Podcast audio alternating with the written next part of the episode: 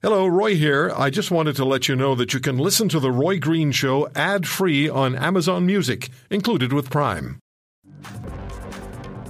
Let's talk some uh, some more about prices and where we stand as far as our economy is concerned. And in this case, it's our food security. Professor Sylvain Charlebois' op-ed in the Toronto Star was headlined, The World is Running Out of Oil, Vegetable Oil, Cooking Oils, and What's the Impact? In the same op-ed, Professor Charlebois writes that countries will begin to, quote, instinctively ban exports and even hoard commodities to secure food supplies, end quote. And remember, Professor Charlebois told us just a couple of weeks ago, the average Canadian family should be preparing to spend another $1,000 of net income on food in the next 12 months. Let's talk to Professor Sylvain Charlebois, director of the Agri-Foods Analytics Laboratory and professor at Dalhousie University. Sylvain, thank you very much uh, for taking the time. That op-ed, uh, when, when, I saw vegetable oil, I, I, connected. I mean, I'm not, I can't cook. Most people will tell you Green doesn't know how to, you know, I have to t- read instructions on how to boil water. But it, it resonated. I thought, this, this, I'm not kidding. It resonated because I thought millions and millions of people use vegetable oil to do their cooking. I know. Well, you had Dan early on your show to talk about oil, the black stuff. I'm here to talk to you about vegetable oil, and that oil is also very important for food systems uh, and for for food service, for the food service industry, and of course for all of us as uh, as consumers. Uh, we don't realize it, but vegetable oil is in pretty much everything we buy at the grocery store. So it's a pretty important ingredient. So, what is the situation? What is the reality with vegetable oil now? Well, so uh, it, it's getting complicated for sure out there, and it's a mixture of, of different factors. Uh, combination of, of climate change with uh, with uh, problems with labor, and and of course uh, now we're embarking into a new era of of, of seeing nations uh, trying to secure commodities for, for their own for their own population. So well, let's start with palm oil. Palm oil is is a big, is a big one because it's the cheapest vegetable oil out there, and it's pretty popular. And Indonesia uh, last week decided to to uh, to ban exports, and that's the biggest exporter of palm oil in the world. That's a huge huge hit. So companies, major companies like Mondelez, Nestle, uh, Ferrero Rocher, all these companies will be scrambling to get palm oil into their their food in Malaysia, the number two exporter of palm oil is experiencing labor uh, problems in their own country. Canola oil, well, that's our own in Canada. We know what happened last year with droughts. Inventories are very low. We actually imported canola last year, uh, first time in a very long time. And this year, uh, I don't know if you saw pictures, Roy, but uh, in some parts of the prairies, uh, the, the conditions are, are pretty dry still, and canola is a very, very, it requires a lot of moisture. And third, soybeans. Soybean oil is another big vegetable oil in, in world markets, but unfortunately, uh, in in Southern America, including Brazil, Paraguay, uh, and Argentina, all three countries are experiencing droughts as well this year, and so we're not sure exactly uh, how much they will be offering to the rest of the world. So, in a nutshell, vegetable oil uh, is going to be a rarity. It's going to be very difficult to get inventories. So, is this the uh, canary in the grocery store? well, so I'm, I'm expecting uh, vegetable oil prices to increase. Uh, it has increased uh, by 81 percent uh, since 2017 already. Uh, so is it going to, to is it then going to wander up and down the, the aisles in the grocery store, Sylvain, and make some things unavailable and other things far more expensive?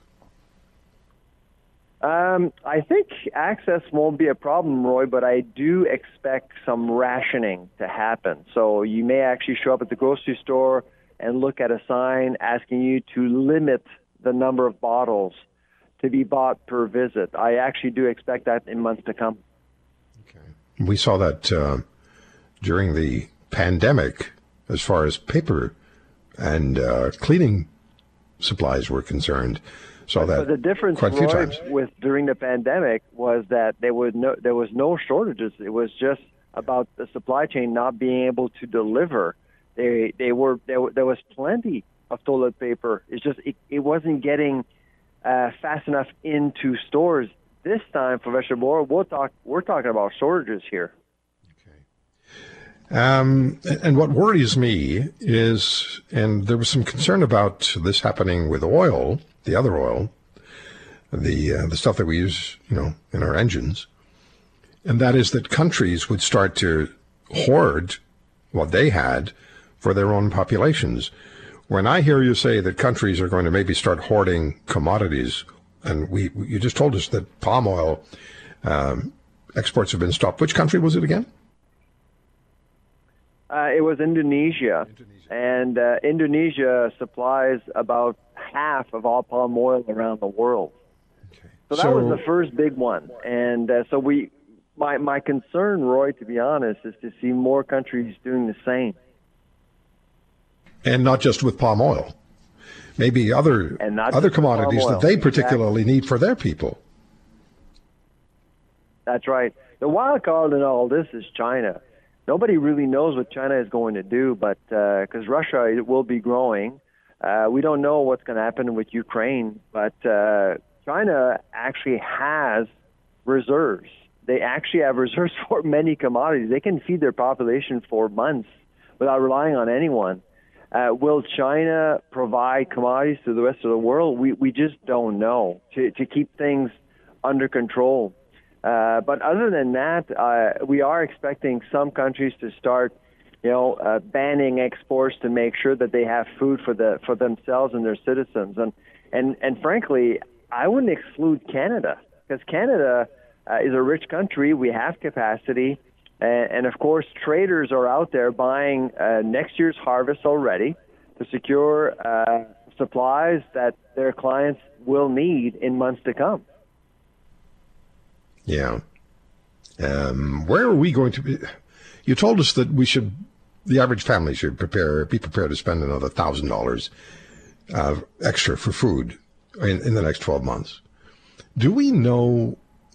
I mean, how easy is it? How difficult is it to, with all these variables in place, Hovan?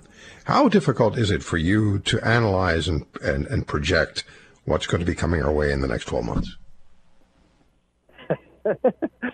That's uh, that's a answer. really uh, it's a it's an important question because I, I do get that question a lot. Forecasting is very difficult, and if you look at our reports, we always go back in time and, and assess how we did, and uh, our accuracy rate is not bad actually. It's uh, out of uh, of over the last uh, 13 years, we've been right 11 years out of 13, so we're not doing too badly. But forecasting is tough, especially right now when the data we get may not guide us well uh, for the future, especially with so many moving parts right now, with uh, just some geopolitics. Markets are crazy. There's too much money in the system everywhere as a result of the pandemic, which really led to our inflation problem, really. There's a lot of money here, and even the Fed, the Fed this week was just astounding. Four months ago, uh, Chairman Powell basically said that that that our inflation situation was transitory, and then after that he started to say, well, maybe we should look into this. And then last week, uh, bringing up interest rates by half a point, he was basically saying we need to squash this beast as soon as possible. It's happening so fast. So when you analyze data, when you try to forecast, even the Fed, Fed is having a hard time predicting what's going to happen to markets. So we can't pretend as a university to really know what may happen. We we have scenarios, we think of scenarios, but that's pretty much it. If you want to hear more, subscribe to The Roy Green Show on Apple Podcasts, Google Podcasts, Spotify, Stitcher, or wherever you find your favorites.